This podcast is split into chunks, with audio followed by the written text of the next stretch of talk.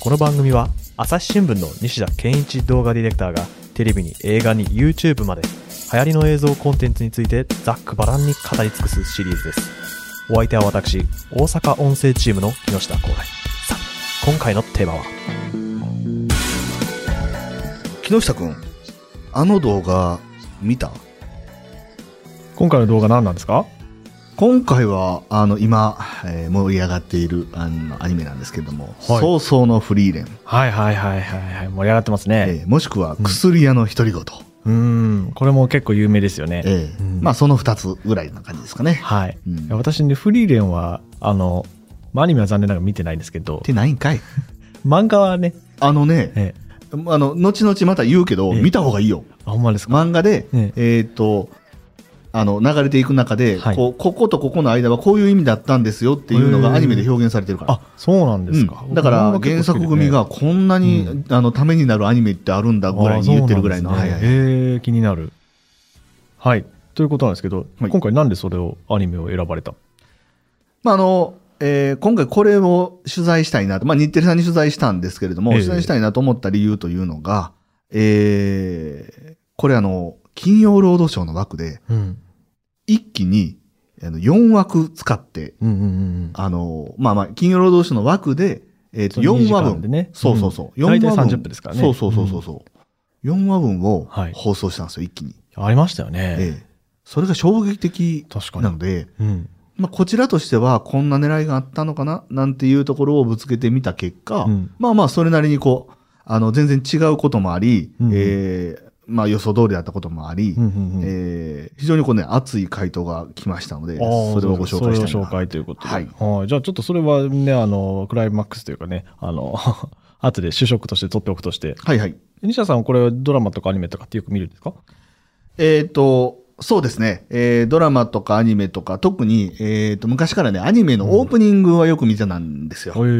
あの、オープニングっていろんなエフェクトかけて、はいえーっと、本編に出てくるようなカットを、えー印象的に見せるというものがあるので、それは、あの、映像編集に非常につながるところがあって、あ、こんな表現があるんだなと、おーまあ、報道の分野でも使えるのかな、使えないのかな、なるみほたどいな感じでよく見ていたい。かっとこいういいのですもも、んね。あるうん。えー一方で、うんえーまあ、その、こういう仕事として見る分にはですね、はい。あのーあれですよ、えー昔からアニメって面白いものは面白かったし、うんうんうんえーと僕らそれこそエヴァンゲリオン世代なんで、あ、ああ。のー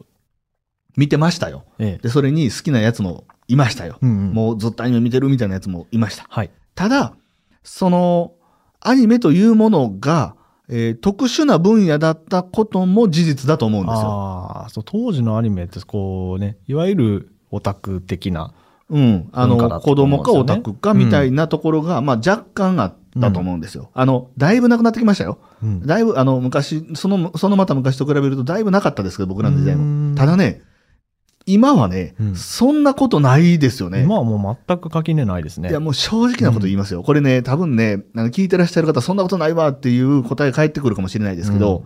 え事実として、うんもうちょっとドラマとアニメ逆転してるかなと思あ、うんです。人気が。うんうーんというのもねんうんえーネットフリックス、はいえー順位、うん。日本のアニメと韓国ドラマしかないです。あ、そうですね。えーしかも確日に本のアニメが8本、韓国ドラマ2本みたいな感じでうす。ん、確かに。えうん。ーえーこんなことってあると思うんですよ。ああ、そうか。昔だとそんなこと全然考えられなかったですか。でだからこその、うんこの、えー金曜ロードショー枠なんていうこともあるんだろうなとも思うし、うんうんあのーみんながやっぱそれに注目してるし、うんうんえー一番売れた曲、はいうんもうおそらくアイドルですよね。あでそれは夜遊びですねうん、夜遊びですし、えーそれはアニメの主題歌だったなんていう。うん推しの子ですね推しの子うん。でも推しの子もー、うんさんは、えー一期配信。あれも初回配信じゃあ各一期、えーライブ放送だったわけでうーす。んなるほど。もうそういうトレンドなんですね。なんでしょうへね。え。それはな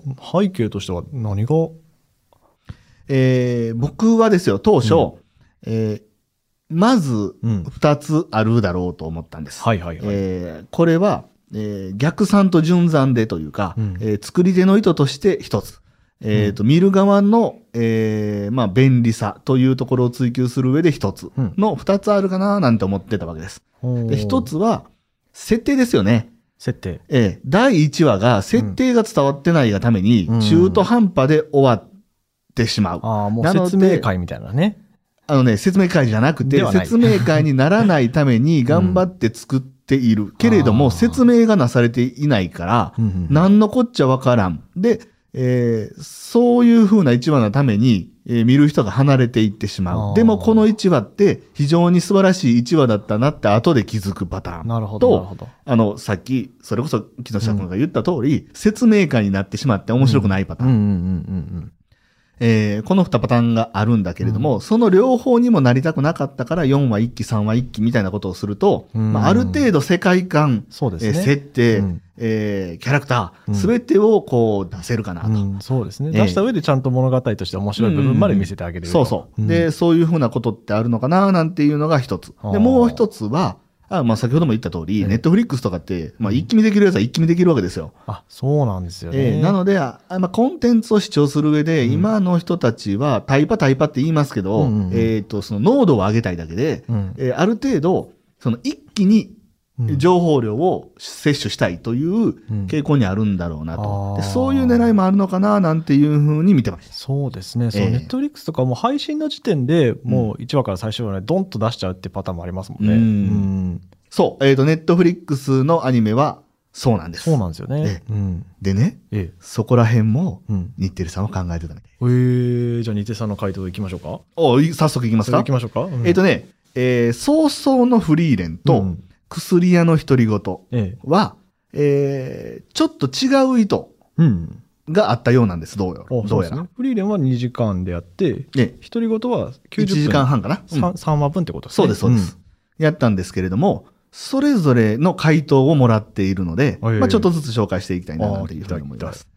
えーっと、まあ、す金曜ロードという枠に関してというのが、えーフリーレンさんからの回答。うん。なんですけども、えー日本テレビとして、えー金曜23時という新枠を立ち上げて新たなアニメ展開を打ち出すにあたり、素晴らしい原作に対して日本テレビの持つ最高の場所を提供すべく、金曜ロードショーでスタートを切るというう切り札切り札。を切りましたと。へえ。でまずは金曜労働省で、うんえ2時間スペシャルとして、うんうんより多くの方にじっくりと、うんうんえー早々のフリーレンの魅力を知ってもらい、うんえー新アニメ役を盛り上げたい、それにつなげたいというふうな、えー意図で、えー実施した施策です。あ、そうなんですね。そっか、もともとあれなんですね。通常回はうん深夜なんですね。そうそうそうそうそうそう、うんうん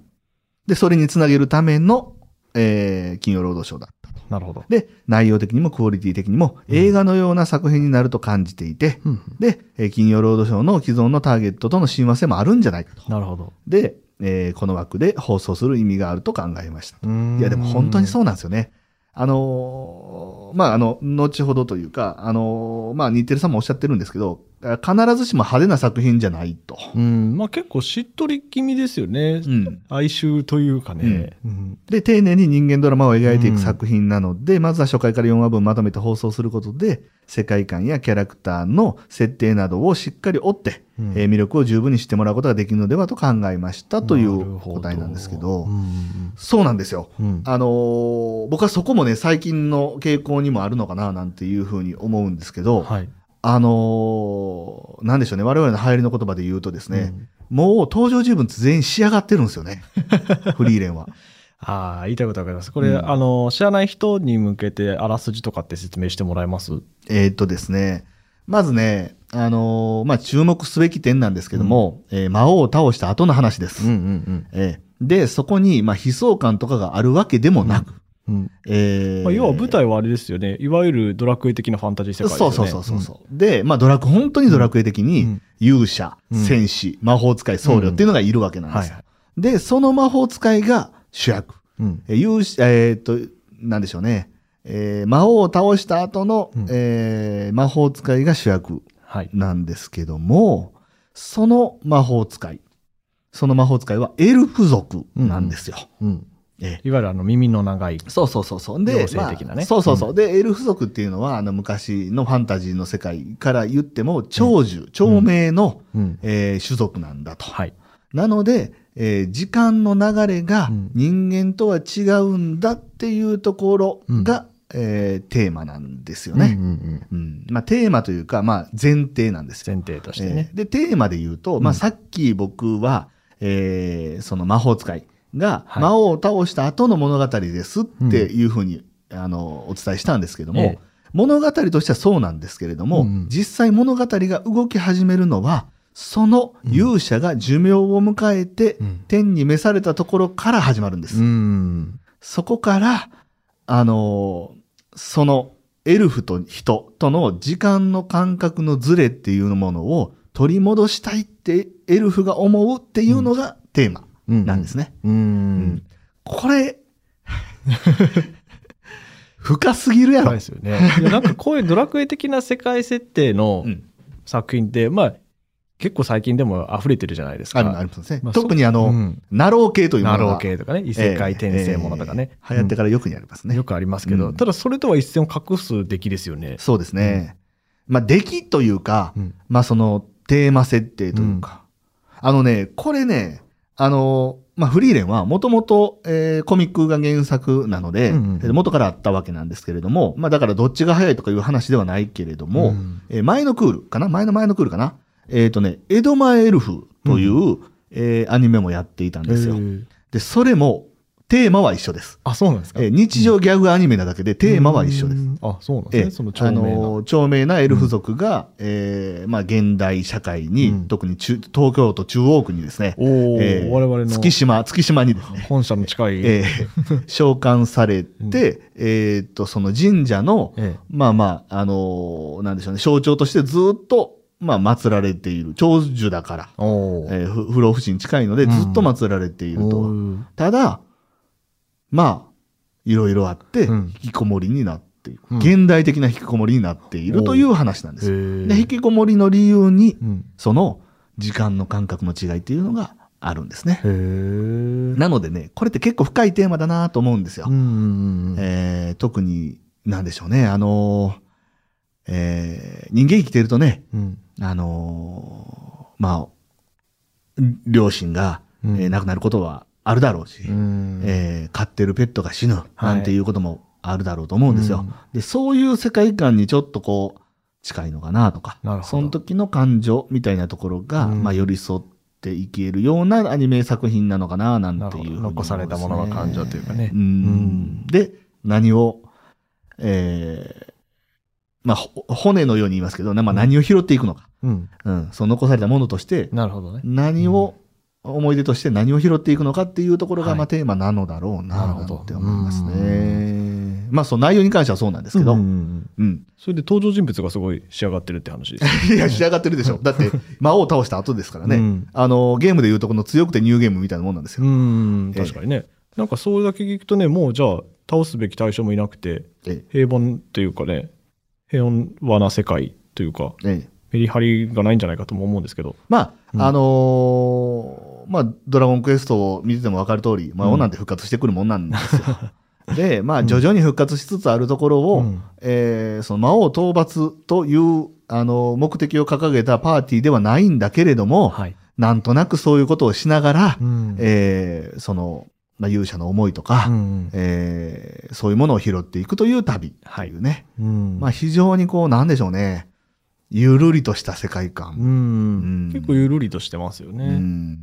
でも深みのある。うんんなんか派手な戦闘シーンで長引くという感じはあんまりなく漫画はそうですね1話完結ぐらいでうんサクサク進むのも多いですよね。うんそれこそその探索したり戦ったりっていうのはもうセリフなしでうんモンタージュ的にえパえパッと終わったりすること多いですよね。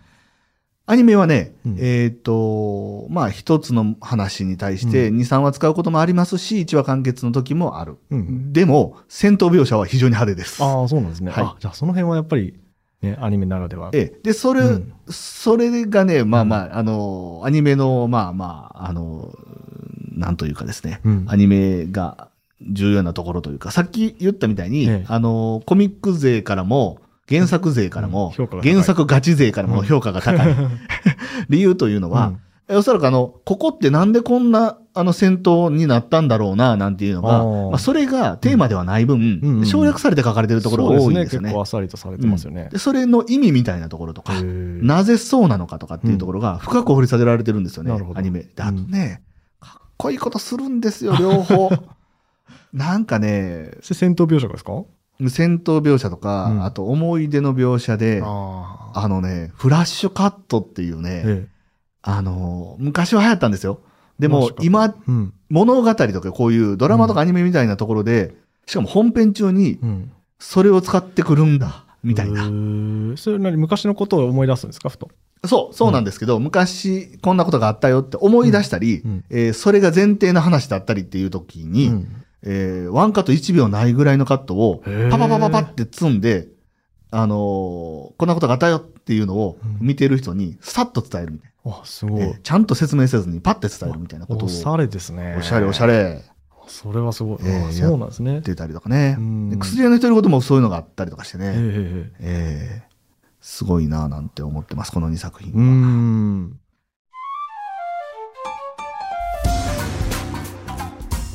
朝日新聞ポッドキャスト皆さんこんにちは朝日新聞ポッドキャストには他にもおすすめの番組があります新聞一面じゃなくても大事なこと SDGs を話そう月曜から金曜日まで多彩なテーマをお届けしますどこかの誰かの人生の匂いがする番組とリスナーさんから好評です SDGs を話そうで検索してみてください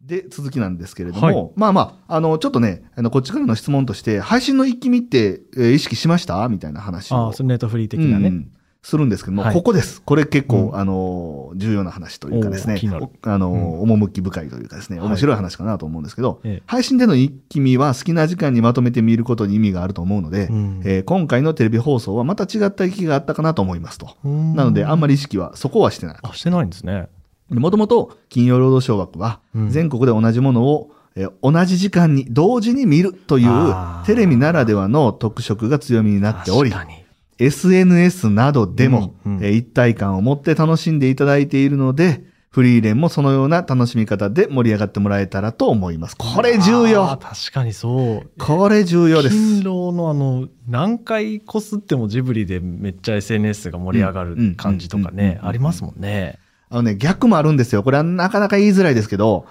えー、まあ、某ね、うんなんとかなんとかみたいな、あの、配信サービス、ほうえーでですね、あの、すごい予算かけて作ってるなっていうアニメ作品が、うんやっぱり一気見できるがゆえに盛り上がらないんですよ、SNS で。あそうです、話題にならい。ないみたいなね確。かに確かええに。出てきた時はわーってなるんですけど。そうそう。で、世界中のアニメランキングでも上位に来ないみたいな。確かにえね。いつでも見られるがゆえに。そうそうそうそうそうそう。だからね、一長一短あるなと、確帯かにに短し、たすきに流し的なところがそうですね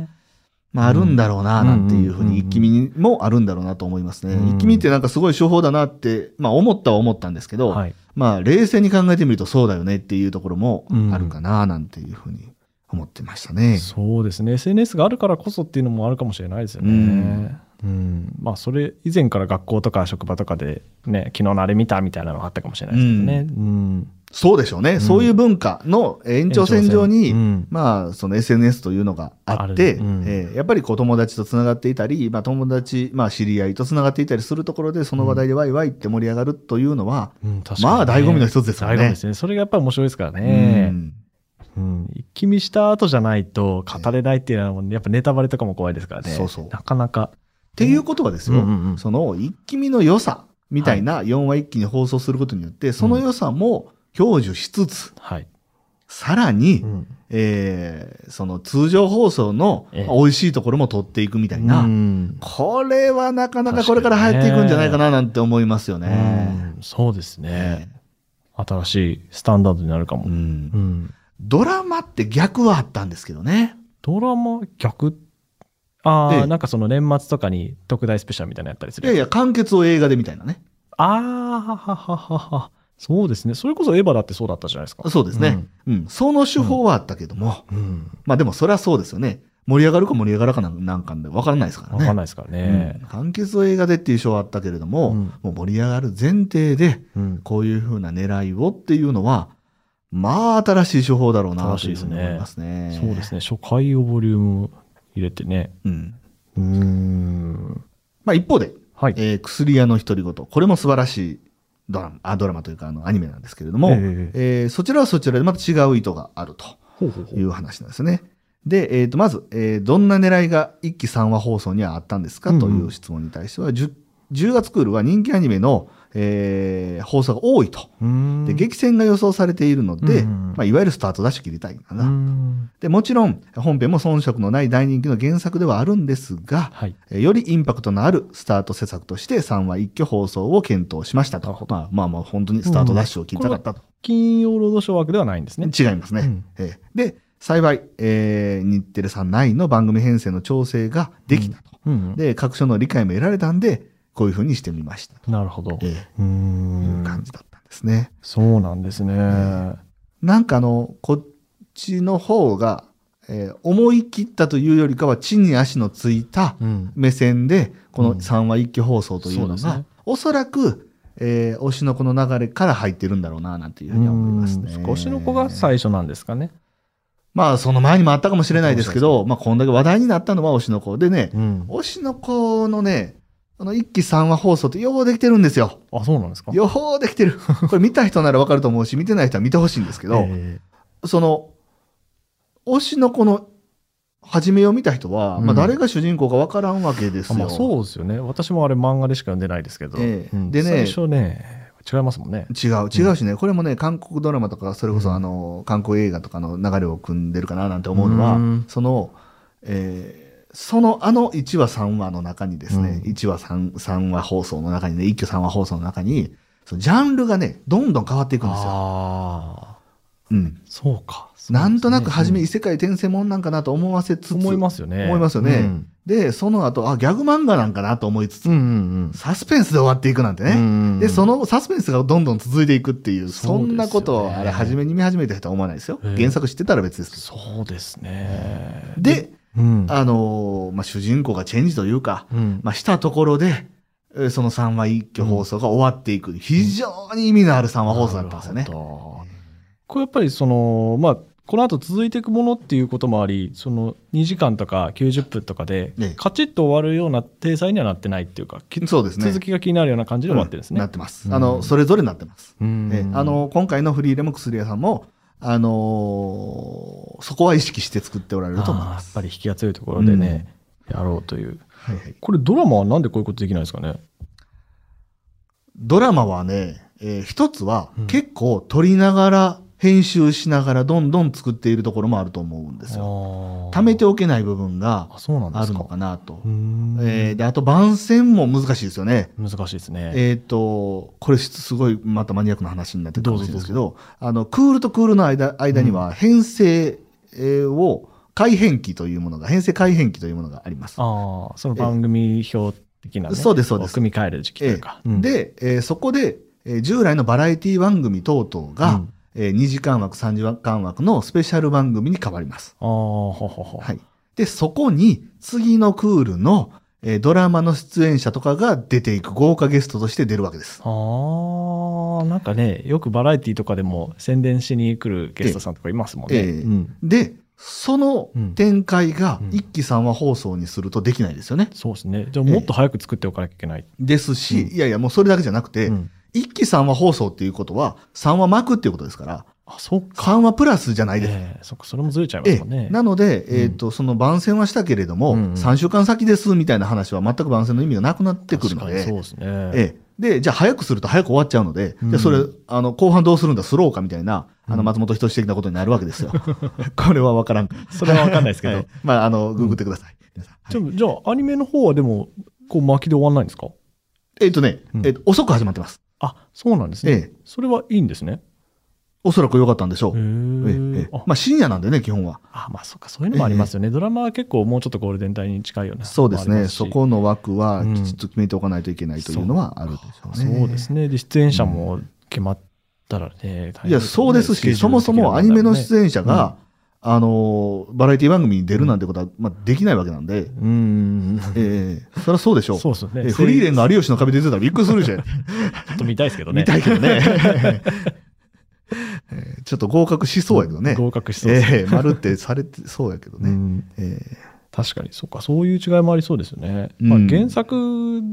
がきちっとあるっていうのも大きそうですけど大ね。きいですね。ただまあそう必ずしも原作があるわけでもないのも多いですから。うん。なんていうのがあるかなと。なるでほど、えっ、と、その、まあ、その意図って何なのというのを薬屋さんの方にも聞いたところ、はいはいまあはい。えーここは一緒でした。えー主要キャラクターの登場タイミングとかストーリーのつながりとか、そういうその3話の挿入歌の演出とか、ままあ、ここはそうですね、挿入歌の演出が素晴らしかったのでなるほ、どそういうのを、あの、監督をはじめとして皆さんで考えて、協議の結果うん、そういうふうにしましたと。なるほど。で、うんえーっと、まあ、動画配信のサブスク、うんえーっと、一気見、えーの意識した部分を、薬屋さんの方にも聞いてみました。これはね、またね、フリーレンと違うんですよ。これは面白い。あそうなんですかへええーあくまでも一次利用、弊社での放送、うんえーおよび薬屋の独り言という素晴らしい作品自体を盛り上げることを第一義としておりますと。うんうんだからここまでは、えーフリーレンと一緒なんです。そうですね。そこは違うんですかえーうんただ、視聴時間がランキング上位への指標となる、えーことがあると。視聴時間がランキング上位の週。ランキングっていうのはその配信サービスの。そうそうそうそうそうそう。ですねなので、そういうことがあるのなる、でほどえっ、と、制作委員会としては、うんあの、3話一挙放送にほん踏み切る、その狙いの一つでもあったよ。ああ、そこを見据えてるわけですか。そうそうそうそ配信で見る人も。う。う。うんん。だって、3話一気に配信もされましたからね。ああ、そうなんですね。その後すぐ。うんうんなので、そこら辺は意識してるんだろうな、なんていうふうには思いましたね。なるほど。そうか。同じ初回拡大でも結構狙いがね、違ったりすると。ううんん。いや、面白いですね。うん、やっぱり、こういうふうにテレビ局が形を変えていくっていうのは、社会の変化みたいなのもあるんですかね。あると思いますね。やっぱりその視聴者えーの変化というのもあるでしょうし、うんうん特にアニメは、うんあのー、本当に、あの、何回も言いますけど、えっ、と、昔の、えっ、と、若者層がドラマを見るように、今の若者層がアニメを見ている感じがしますあ。ーうん。なので、えっ、と、より、えーテレビ業界の中では、えっ、と、若者をターゲットとした、えー施策を打ち出しているのがアニメなんだろうなと思いますね。あー、うんそうなんですね、うんちょっと社会現象的なそうそうそうそうそう演。出するというかね、ええうんうんそうですねやっぱり一気見とかが入る背景にもこうつまらないものは見たくないというかねうん。早く全容を知りたいというか面白いのか面白くないのかを早く判断したいっていうのはありそうですよね。ありそうですね。あのーやっぱり結構な時間かけますからね。ですよねえ。えで一個見るのはね。あのね、これまた面白いなと思うのは、はいそういう時間の無駄にしたくないという心理がうんうんう、ん逆に1話を長くすることの影響になっているというか。ああそうですね。え短くしたかったはずえ、が。ええ、うんこれも海外ドラマも一緒ですからね、海外ドラマって1話長いじゃないですか。ああ長いですね。ええうんあの、日本の放送の基準で言うと1時間半枠ぐらいの、うんえ1話分なんですよ。うんえー、丸々1時間あるのでね、えーそうか間そうすですそ、ねの CM とか CM とかねオープニングとかっていうのを抜いて1時間なので、なので、えー毎日スペシャルみたいな。うん。毎日がスペシャルみたいなね。ああなんか響きいいですね。いやいやいやいやし、そういう曲があるんですよ。あそういう曲あるんですそうね。いう曲があります。えーっと、そんな感じかななんて思いますね。なるほど、そうですね。もうこれで質問的な要素は全部終わりました日テレのやつあは。そうそうそう、うん日テレさんへの、えー質問に対するお答えはして、うあのこれが全部ですかねう。んえーやっぱりちょっと想像してた部分と違う部分っていうのも結構。ありましたね、うんえーありましたし、えーっと、なんでしょうね、結構な熱量を感じました。これ文章でやり取りされたんですかそうです。あの、質問状をこちらから、あの、あの相手さんも忙しいのでおお送りしましうんて、うんそれで文章で書いてきたという感じなんですけど、うんもう文章から、非常にこう熱量も感じましたし、ああの、よくぞ聞いてくれました感もあ本当あでっすたかな、なんていうふうに思いましたね。すぐ帰ってきましたし。あそうなんですね、ええこういうのってなかなかね、テレビ局への質問上って時間かかりそうなイメそーうジですですけどね。だから本当当にギリギリで僕、このコラム書かないとかなと思ってたんですけども、うんうんうんそん結構余裕があったぐらいパッと。へえ、あ、そうですか。えうんなるほど。やっぱ最後になりますけど、こういう手法っていうのはこれからどんどん広まっていくと思いますか、広まっていくと思いますし、各分野に波及していくんじゃなかろうかと思います。うんこれはテレビだったり映像だけでなく、だけでなく、うん例えば。例えば我々の朝デジの配信の仕方であったりとか、ああ、そうですねえ。えまあまあテレビで言うと、うんうんえっ、と、まあドラマへの波及なんていうのは早いでしょうし、おそらく。うんはいまあ、今今あの僕が途中で言った懸念点はあるものの、うん。まあこれが流行りでこれがスタンダードになってきたらもう取り入れるでしょうし、まあそうですね。アニメでできるんだったらドラマだってできるえはーずですドよね、ラマの場合はね脚本があれなので、あーあ、のなんなら3話分増やすなんて2話分増やすなんていう商法も出てくるかもしれないですねあ。そうですね。えー確かに。うん。ない分は、まあ増やせばいいと。そうそうそうそう、んなんていうことも考えられるかなと思うし、うん。ドキュメンタリーの見せ方、ええーニュース番組の見せ方、えうんで我々は朝デジの配信の仕方、そうですね。えっーなんていうのをことに関わってくるんじゃないかななんて思いますね。うんそういうのも考えながら作っていけたらいいですね。はい。ということで、今回も西田さんに来ていただきました。ありがとうございました。ありがとうございました。朝日新聞ポッドキャストはい、西田さん、今日はありがとうございました。いやいや、ありがとうございました、こちらこそ。えあのーまあ、今回ですね、初めてこの番組聞かれた方もいるかなと思うんですけど、そうですね。えまあ、あのー我々こういう番組をですね、普段からやっておりましえてえ、、あの普段のやつはもっと緩い です。もうちょっとバラエティ番組みたいな喋り方をしてます。そうですね、はまいあ、結局今回もちょっと緩い部分あったんですけ ども、まあもうちょっとゆっくり、あのー楽しんでいただけるかなってはいいうのがありまして、まあ、これまでねあの映像の技術的なトレンドみたいなところとかも結構話しましたよねそうですねどんな話しましたっけええまあなんどちらかというと、あのまあ、技術的なところをうんコラムで、まあ、僕も書いているんですけども、それがなかなか伝えあの文字数の制限もあって伝えづらいところうをん説明できたらなというところから始めているんですけれども、はいええ今回は非常にこう話題のそうですねまさえにえトレンドをえという内容でしたけどだということなので、うんうんえーこれで面白いなと思った方は、えー通常の回の方も聞いていただけたらありがたい。はい、そうですね。え一応、この朝日新聞デジタルのサイトで聞かれている方はですね、あのー専用のボタンがありますので、はいまあそこに書いてると思うので、まあ、そのやり方に従ってですね、あの押していただければ、あのポッドキャストのページにも飛びますので、まあ、そこから探していただいたり、まあ、あのながら聞きとかもですね、スマホのアプリからとかでもできますので、また試していただければなと思います。ということで、今日も西田さん、ありがとうございましたい。えいえ、こちらこそありがとうございました。またよろしくお願いしおます願い。します。